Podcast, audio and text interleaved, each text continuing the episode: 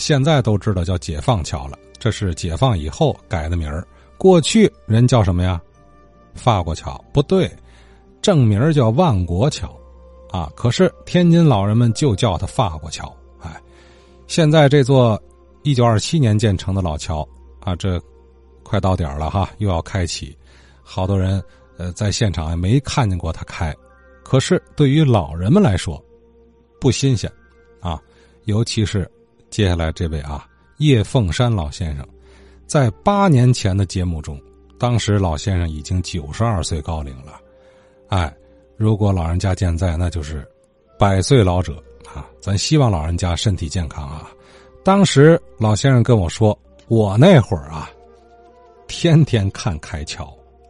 有说这个解放桥吧，我我想起来了，想起来我那时候看的过程啊，就这开桥的情况，我说一说。这开桥一一开始啊，那个桥上边有一个电喇叭，这电喇叭哇，就是那警报器似的，那个很响了，响响了以后啊，呃，两边这个警察呀，就就都堵，就把住了，只许往外走啊，不许往里进了。然后这个就上来两个人。左边那个桥绑一个，右边一个，就是东东边一个，西一个，一个一一边一个吧。上两个人呢，就把有钩子，把那个大钩子摘下来。这两边都摘下来以后啊，这这人都下来了。这时候他就开桥了，这喇叭又又响一下，我就响完以后，这桥就开了。开始一开的时候，轰隆就响了一下，他一开桥响了一下，好好像打雷似的。想了一下，这个这桥啊，它是起来了，起来开完了以后啊，好都特别高。过桥那个那个那个那个轮船呢，就就在那航道上停着了，就等着了。整个都起来以后，这个轮船啊都响边了，他要开船了。这时候这个这船呢在在这过去了，过完了以后，跟手这桥它就落下来了。他不他不等着，他他这时间抓的相当紧的。这俩桥啊，一块儿一下，赶下到离离着桥啊，还有这个一尺来的那么个情况。这俩桥要眼看着都都快并在一块儿了，赶赶在这个时候，就轰隆一下子响一下，这俩桥啊碰一块儿了，就震动了一下，啊，这特特响了，那跟那跟打雷一雷雷，那还真是雷雷鸣般的响声了。